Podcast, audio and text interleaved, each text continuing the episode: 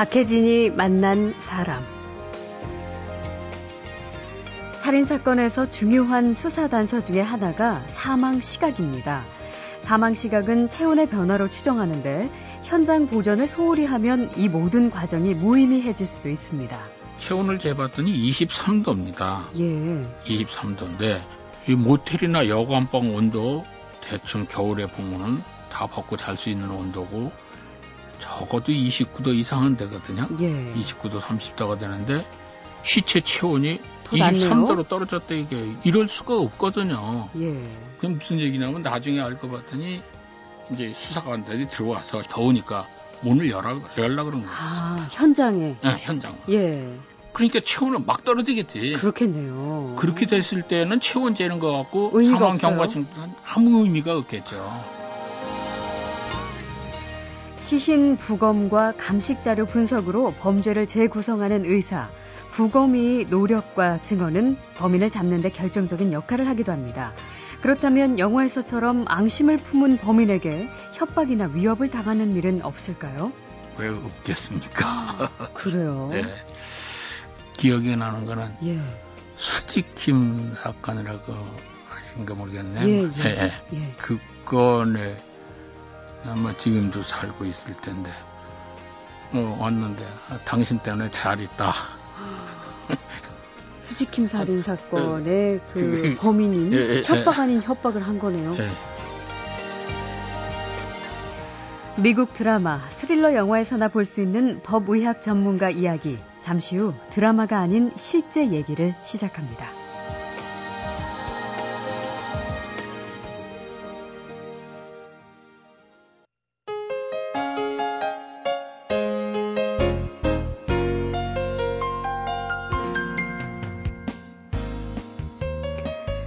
범죄 현장에 있는 시신을 검시하거나 시신 부검을 통해서 사인과 사망 시각, 사망 원인, 살인 무기 등을 밝혀내는 의사, 주로 미국 수사 드라마에 많이 등장을 하죠. 이런 의사를 부검의 혹은 법의학자라고 합니다. 과학적인 증거 덕분에 범인으로 오해받았던 사람이 누명을 벗기도 하고요. 또 뻔뻔스럽게 거짓말을 하던 범인이 꼼짝없이 법의 심판을 받기도 합니다. 이렇게 중요한 역할을 하는 전문가가 당연히 우리나라에도 있는데요. 오늘 모신 손님이 바로 그런 분입니다. 우리나라 1세대 부검 전문가로 손꼽히는 서울대 법의학교실 이정빈 교수. 바로 오늘 8월 31일로 정년 퇴임을 하시는데요. 강력 사건의 의학적 의문을 풀어온 30년간의 그 특별한 이야기, 그 중에는 뉴스를 통해서 우리가 많이 들었던 유명한 사건도 참 많습니다. 함께 나눠보도록 하죠. 어서 오십시오. 네, 안녕하세요. 네, 반갑습니다. 네. 어, 8월 31일 바로 오늘로 정년 퇴임을 하게 되시는 거네요. 네. 몇 년이나 하신 건가요? 소회가 참 특별하시겠어요. 한 33년 한것 같은데 33이 업은 한 27, 8년 정도 된 것 같습니다. 예, 법의학자로서. 주로, 네, 주로 그 일하는 거는 어, 네. 어떠신가요? 일을 마무리하시려니.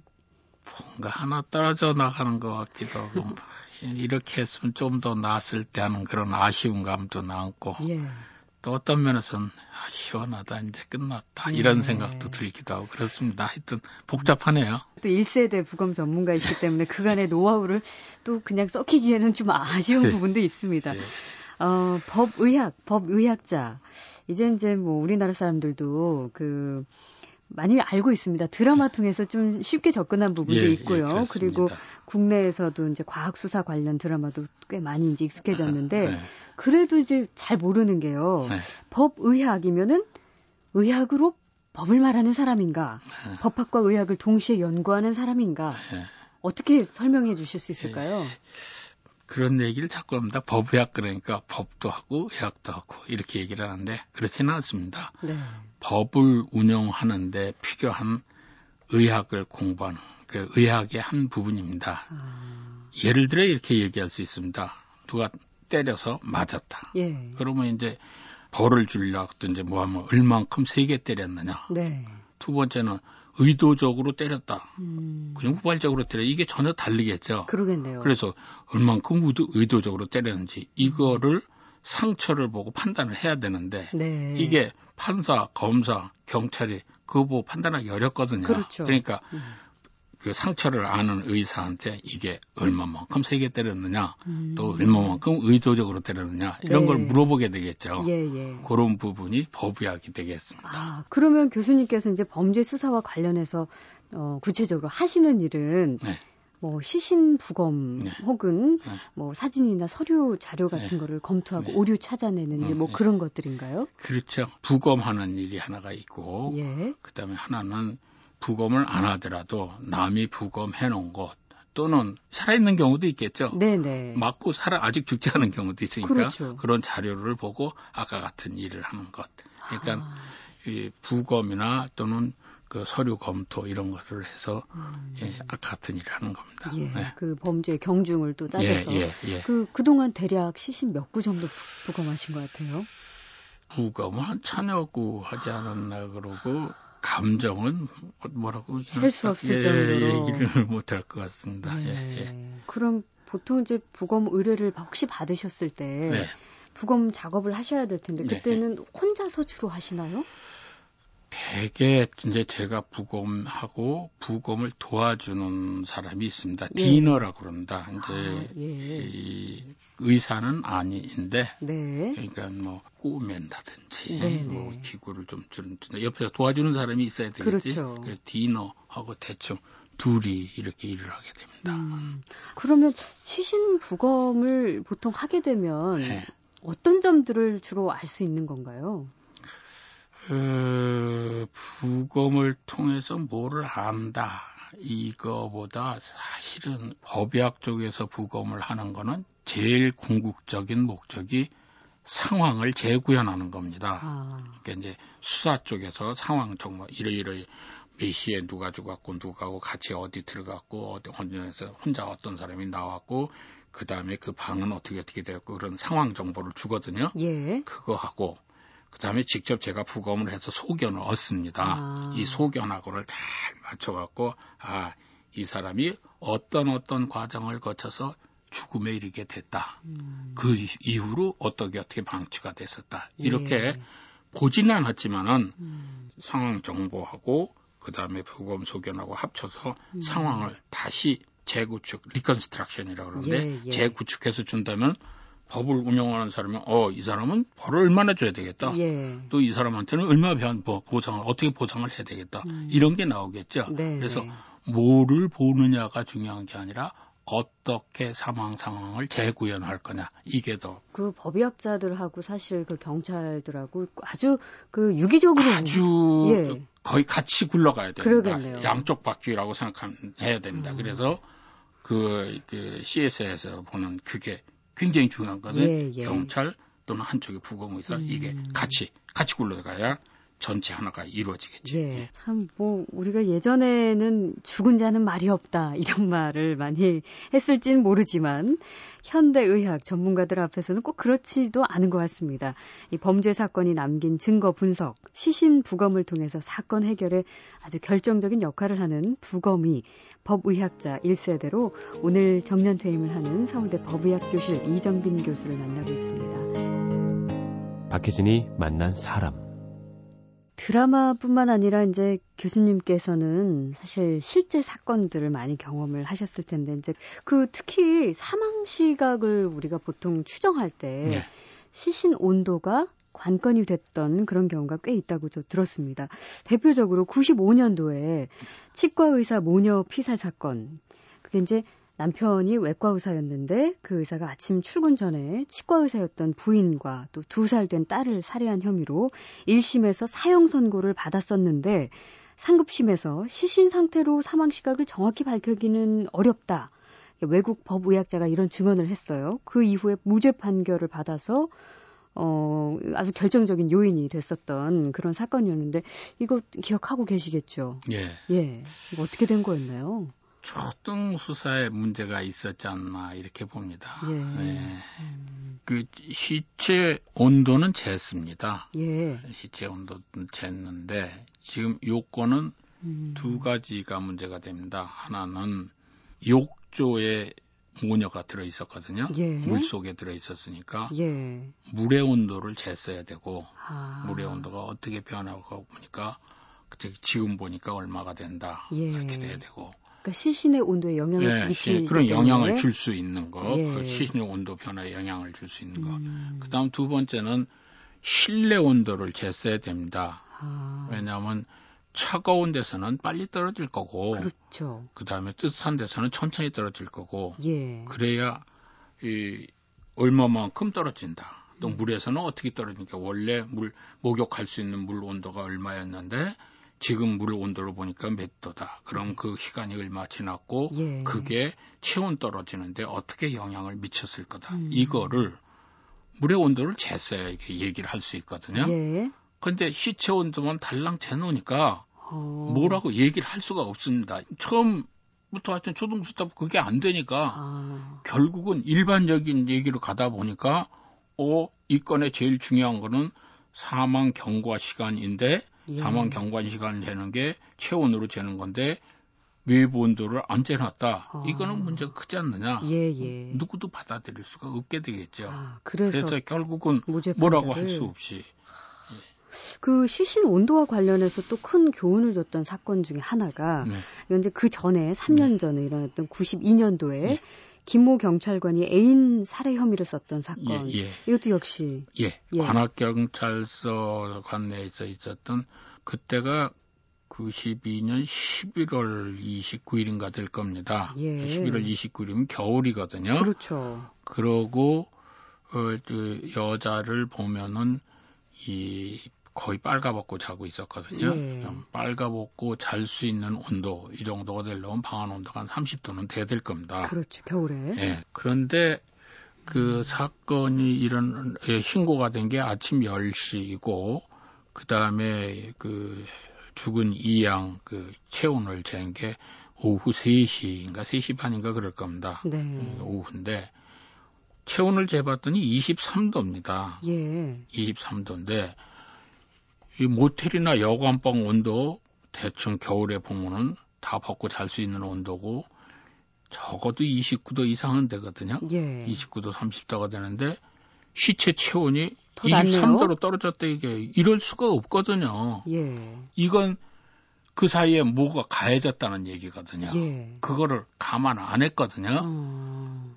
그게 무슨 얘기냐면 나중에 알고 봤더니 이제 수사관들이 들어와서 11월 달 옷을 많이 입고 왔는데 더우니까 문을 열라, 열라 그런 거였습니다. 아, 현장에. 예, 현장. 예. 그러니까 체온은 막 떨어지겠지. 그렇겠네요. 그렇게 됐을 때는 체온 재는 거 갖고 의미가 사망 없어요. 경과증은 아무 의미가 없겠죠. 그래요. 이게 음. 제일 큰 게 거기 있던 것 같습니다. 아. 예.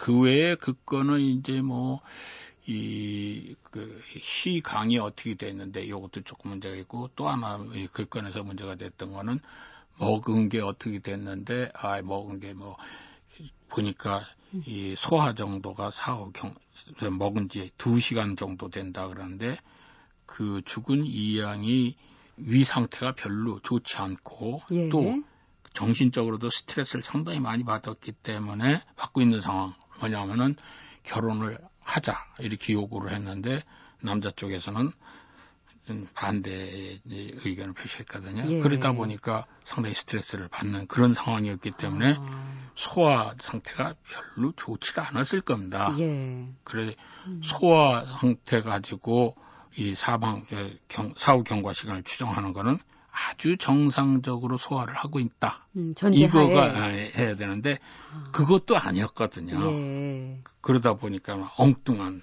일이 벌어진 거죠. 음, 그래서 그 결과는 그때 어떻게 그게 그 다음 해에 그 연말 되면은 이 잡범들 일제 소탕이 있습니다. 두고 딱 잡아놓고 물어봤더니 어 줄줄줄줄 불기 시작한데 그게 그대로 나오는 겁니다. 예. 나중에 그 러니까 진범이 잡히는 네, 1년 경우에요? 후에 바로 바- 이- 자기 예, 그래갖고 그 소상히 얘기를 하는데 뭐 아, 그, 저, 핸드백에는 뭐가 있었고, 돈이 얼마 있었고, 뭐, 이런 것까지 그냥 소상히 다 나오니까 어떻게 해볼 수가 없는 거예요. 예, 예. 음, 음, 이 범죄 수사와 이제 의학, 과학의 발달, 뭐 제일 확실하게 체감할 수 있는 게 DNA, 네. 유전자 대조 요즘 많이 하는 것 같아요. 근데 네.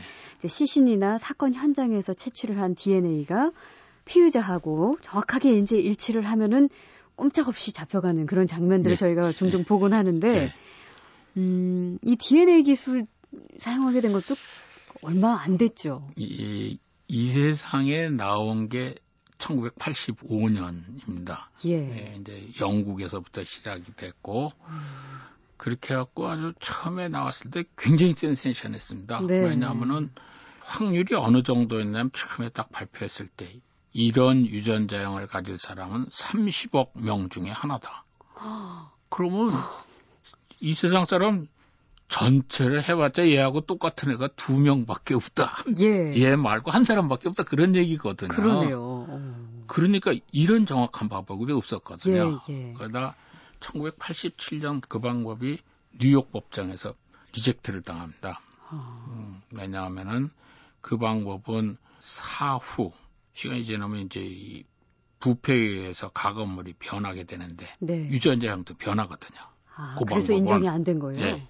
그래서 87년에 이 그 인정이 안 되면서 이 유전자 감식기가 완전히 암흑기를 맞습니다. 어, 그렇게 정확하고 과학적이라고 예, 예, 생각하는 예, 기술이 예, 예, 예. 그래 그게 아마 그 영향이 어디까지 가느냐 오제이 심슨까지 갑니다. 예. 오제이 심슨 사건에서 DNA 검사를 딱 했는데 그게 리, 법원에서 reject 안 받아들여질 정도였거든요. 아, 예. 예. 그러다 이제 90년에 새로운 방법이 나오는데 네. 이 90년은 썩어서 이제 어, 어, 뭐 피가 바깥에 놔뒀더니 썩었다. 예. 그럼 검사를 해본다. 그러면 썩어서 완전히 썩으면 안 나오고 예. 그래도 나오, 나오기만 하면은 옛날 거하고 똑같이 나오고 원래 자기 거하고 예. 그러니까 정확도에 어로 있어서는- 넌입니다. 음. 변해서 안 나오면 아예 사라져 버리고 나오는 거는 본인 거가 나오고 예. 이런 방법이 90년에 나와갖고 그게 지금 쓰고 있는 방법입니다. 그 드라마에서는 뭐 그 이야기 전개 상황 때문에 뭐 DNA 검사 의뢰하면 막 금방 결과가 나오고 막 이러는데 음. 보통 DNA 분석이나 대조 작업 하는데 시간이 얼마나 걸리죠? 검사 시간만 제일 빨리 지금 현재 방법으로 제일 빨리 하는 게 한 3시간 걸립니다. 3시간. 그래서 예. 보통 이렇게 봅니다. 음. 이 외국의 경우 우리나라는 얘기가 아니고 초특급 12시간 내, 예. 특급 하루, 예. 그다음에 보통 3일. 예. 보통 거는 3일에 나온다. 이게 대충 사- 그러니까 3일이면 다 결정이 된다. 이렇게 볼 수 있겠죠. 예. 아. 지금 언뜻 떠오르는 이제 우리나라 국내 사건 중에 화성 연쇄 살인 사건. 네. 우리가 이제 그게 영화로도 만들어져서 네. 살인의 추억을 많이 네. 보시는 분들 네. 계실 텐데 네. 거기 보면 당시에 이제 외국에 네. DNA 검사를 보내고 그 결과를 기다리는 장면이 인상적이었어요. 네. 실제로 당시에 일본에 검사를 의뢰했던 걸로 알고 있는데 네. 그때 결과가 어떻게 나왔었나요? 예, 그 할머니가 일흔 몇 세, 일흔 여섯인가 되는 그 할머니가 첫 건이라는 걸로 알고 있는데, 예. 그분의 이제 질에, 질에서 정액을 채취해, 정제를 채취해 갖고, 처음에 저한테 연락이 왔습니다. 이, 할 수 있느냐. 예. 근데 저도 검사는 하고 있었습니다. 음. 하고 있었는데, 검사를 할 수 있다 하고 감정을 한다 하고는 다르다고 봅니다. 예. 왜냐하면 감정을 한다 그러면은 모든 거를 다 대비를 해야 되거든요. 음. 대비를 안 하니까 1987년 같은 뉴욕 법정 같은 그런 게 나왔거든요. 예. 혹시 나도 그럴지 몰라서 아, 나보다는 일본 가는 게 낫겠다. 그래서 일본에서 검사를 했는데 예. 문제는 DNA 검사를 할 때 이 사람 요 요게 무슨 형이다 하고 이 다음에라도 이 다음에 누가 이제 어, 어떤 용의자가 나오면은 예. 대조할 수 있게 확그 표준 형에다가 맞춰놔야 됩니다. 예. 그러니까 무슨 그, 어, 형이라는 무슨 것은 형이라는 걸 어, 표준으로 이제 그걸 어떻게 하냐면 예. 길이 갖고 하는 거거든요. 음. 길이가 얼마나 길고 짧고 그래서 길이를 숫자화 하는데 음. 숫자화해서 정확하게 해놔야 되는데 어떻게 했느냐 하면은 그 할머니에서 나온 가건물 용의자 거 두 개 같이 붙여놓고 한 번 검사해서 보니까 어 서로 틀리다 아니다. 예. 그럼 고담 용의자가 나오면 할머니 거하고 또 다시 해서 또 아. 검사하니까 아니다. 예. 그럼 계속 검사하다 보면 할머니에서 나온 정자는 나중에 없어지겠죠. 그러겠네요. 예. 그러다 보 그러니까 못한 거예요. 그대로. 아. 그대로. 그러니까 음. 기법이 확립이 안 됐을 때 했다 이렇게 보면. 음. 그게 문제가 그러니까 된 거죠. 당시 일본에서도 별로 그게 DNA 기술... 그러니까 바로 시작한 때입니다. 90년 아, 이때가 그렇군요. 제가 아까 처음 말씀드린 게 음. 이, 89년 말에 이게 이 방법이 소개되었고 90년부터 실용화가 돼서 음. 쓰기 시작을 했는데 바로 쓸 때거든요. 예. 일본도 그러니까 예. 초기 단계라 그런 일이 일어나지 않는가 아. 봅니다. 예. 박혜진이 만난 사람, 우리나라 법의학 1세대 전문가로 세상을 떠들썩하게 한 강력 사건을 숱하게 맡아온 분입니다. 오늘로 정년 퇴임을 맞는 서울대 법의학 교실 이정빈 교수와 이야기 나누고 있습니다. 박혜진이 만난 사람. 그 내가 유죄 선고를 받은 것은 다 그 의사 때문이다. 뭐 범죄자가 이런 앙심을 품은 경우들도 있어요. 네. 혹시 이제 교수님도 그런 일을. 왜 없겠습니까? 아, 그래요. 네. 기억이 나는 거는 예. 수직킴 사건이라고 아마 지금도 살고 있을 텐데 어, 왔는데 아, 당신 때문에 잘 있다. 수직킴 살인 사건의 그, 그 범인인 예, 예, 협박 아닌 협박을 한 거네요. 예, 네, 그, 그런 것 등등. 아이고. 섬찟하시겠네요, 진짜로. 있습니다. 네. 그럴 때는 좀 무섭진 않으세요? 근데 예. 그거 때문에 안 할 수는 없는 거 아니에요. 그렇, 그렇긴 예. 하죠. 예. 예. 그래서 그때 담당했던 검사한테는 얘기를 했고 어. 얘기를 했는데 그냥 넘어갔죠. 뭐. 별일이 다행히 예, 없으셨고요. 예, 예, 예. 참, 뭐 워낙 강력 사건 정말 무시무시한 사건들을 다 접하셨기에 그런 생각도 해봅니다. 이게 법의학자 부검이 1세대신데요. 지금 또 오늘로 정년퇴 임하시는 날이고 이게 당시로서는 굉장히 생소한 분야고 어떻게 그냥 의사로 사셨으면 좀 그냥 제 생각에 이렇게 험한 꼴 안 보고 편하게 사셨을 텐데 어떻게 이 일을 그때 선택하게 되셨을까? 처음부터 뭐 법약한다 이건 아니었고요. 예. 저는 아버지가 의사였었는데 예. 의사 하시면서 그러시더라고요. 이제 앞으로 세대는 꼭 환자만 보는 의사 그런 의사가 아니더라도 의사로서 충분히 살아나갈 수 있고 보람도 찾을 수 있지 않겠는가. 그래서 예. 병력을 했습니다. 네. 아버지 권유도 있고. 음. 그러다가 이제 군대가 있을 동안에 학교에서 이 법약을 안 하겠느냐. 환자 안 보기로 했는데 뭐 그거 못할 건 없고 예. 새로 하는데 상당히 흥미도 있을 것 같고 예. 그다음에 아버님 공원이도 있고 이렇게 예. 해서 비교적 자연스럽게 아. 그 법약을 하게 됐습니다. 그러셨군요. 예. 하시면서 아, 예. 정말 이 길 선택하길 잘했다 했던 순간도 있으신가요? 그런 때는 매번입니다. 근데 그래요. 어떤 건을 풀어 나갔는데 어 그게 내 생각대로 예. 다 풀려나갈 때 네. 있던 사람이 자기 생각대로 된데 안 좋아하는 사람이 어, 있겠습니까? 어, 퍼즐을 예. 다 완성했을 아, 그럼요. 때 그때는 어, 딱 그 말씀하시네. 어. 제가 아, 지금도 표정이 그 하는 게 퍼즐 맞추기라 그러거든요. 네. 이거를 제 강의할 때 뭐 법의학은 퍼즐 맞추기다 예. 이런 네. 것도 쓰거든요. 어. 아, 지금도 굉장히 행복하신 표정이세요. 네. 음. 우리나라의 현재 법의학 수준 네. 세계적으로 어느 정도라고 보세요? 그 수준 자체로 보면 그렇습니다. 이제 크게 지금 법의학 큰 분야가 하나는 음. 이제 부검하는 거고, 예. 그다음에 또 하나 이제 DNA 쪽 이게 쪽이 되겠는데 음. DNA 쪽부터 먼저 얘기를 하면은 이 아주 잘하고 있습니다. 뭐 서울에 먹을 것도 그냥 DNA가 예. 축축축축 됐거든요. 그때도 프랑스에서 놀랄 정도로 놀랄 예, 정도로 실력을 잘 됐습니다. 실력으로는. 그런데 그렇죠. 지금 우리나라 DNA 검사에서 제일 문제점이 검사하면 15일이나 걸린다는 겁니다. 아. 수사는 이거는 뭐냐 하면은 시간 싸움이거든요. 예. 어떤 사람은 음. 범인으로 지목했다가 나중에 아닐 수 있는 경우가 많거든요. 그렇죠. 그럼 얼른 버리고 딴, 딴 사람은 딴, 딴 쪽으로 또 돌려야 된다고. 예. 그럴 때는 시간 빨리빨리 검사를 해서 음. 아니다, 이다. 아니면은 또 딴 쪽으로 나가야 되거든. 근데 15일씩 걸린다. 이건 문제가 있거든요. 근데 아까 말씀하실 때 그 늦어져도 3일. 응, 그게 그, 이제 외국 예이고. 그 시스템의 우리는, 문제인가요? 네, 우리는 그렇지 못하다. 아. 그거를 어떻게 외국처럼 빨리 할 수 있는 시스템을 개발할 수 있느냐 이 문제이거든요. 네네.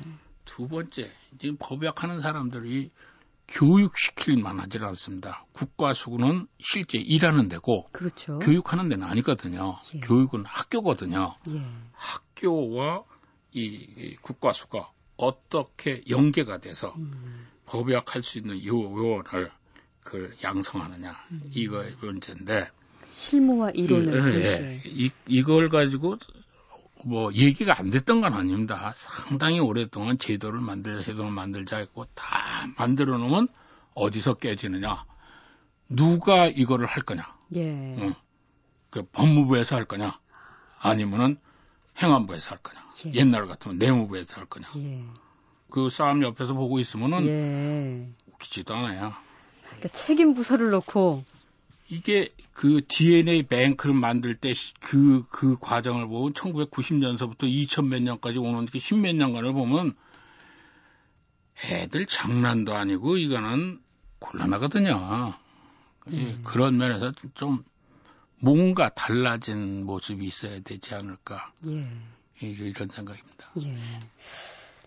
이번에 그 정년 퇴임을 하시지만 네. 이렇게 지금도 뭔가 보완할 점도 많고 또 개선해야 될 점도 많다고 지금 막 머릿속에 많으시잖아요. 음. 그래서 그냥 쉬시도록 내버려 두지는 않을 것 같은데 혹시 향후 계획은 어떻게 되시나요, 그러면? 몇 군데 얘기는 있었습니다. 예. 일단은 연말까지는 좀 놀고 싶습니다. 예. 고생 많이 하셨으니까요. 예, 예, 예. 그 요새 이제 뭐 그래도 연말에 뭐 내년부터 뭘 하려면 지금부터 이제 조금씩 다시 얘기는 있어야 되겠죠. 예. 얘기는 있지만은 어쨌든 연말까지는 쉬고 그렇다고 음. 강의는 그대로 잡혀 있습니다. 예, 강의는 예. 그대로 잡혀서 강의는 그대로 하지만은 예, 연말까지는 하여튼 어디 메인 몸은 안 되고 싶고 예. 그렇습니다. 네. 예.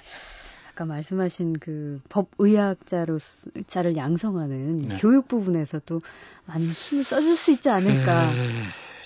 예. 제 힘의 한계는 이제 넘어간 것 같고 예. 그 정책 결정하시는 분들 음. 또 이런 분들이 서로 도와서 이게 정말로 법약을 잘 되게 기원을 하죠. 예. 예. 자, 뭐 바쁘실 텐데 이렇게 잘해 주셔서 감사합니다. 박혜진이 네. 만난 사람 우리나라 법의학 1세대 전문가 서울대 이정빈 교수님을 모시고 수사 드라마에서나 볼 수 있는 이야기 실제로 들어봤습니다. 고맙습니다. 네. 예, 감사합니다.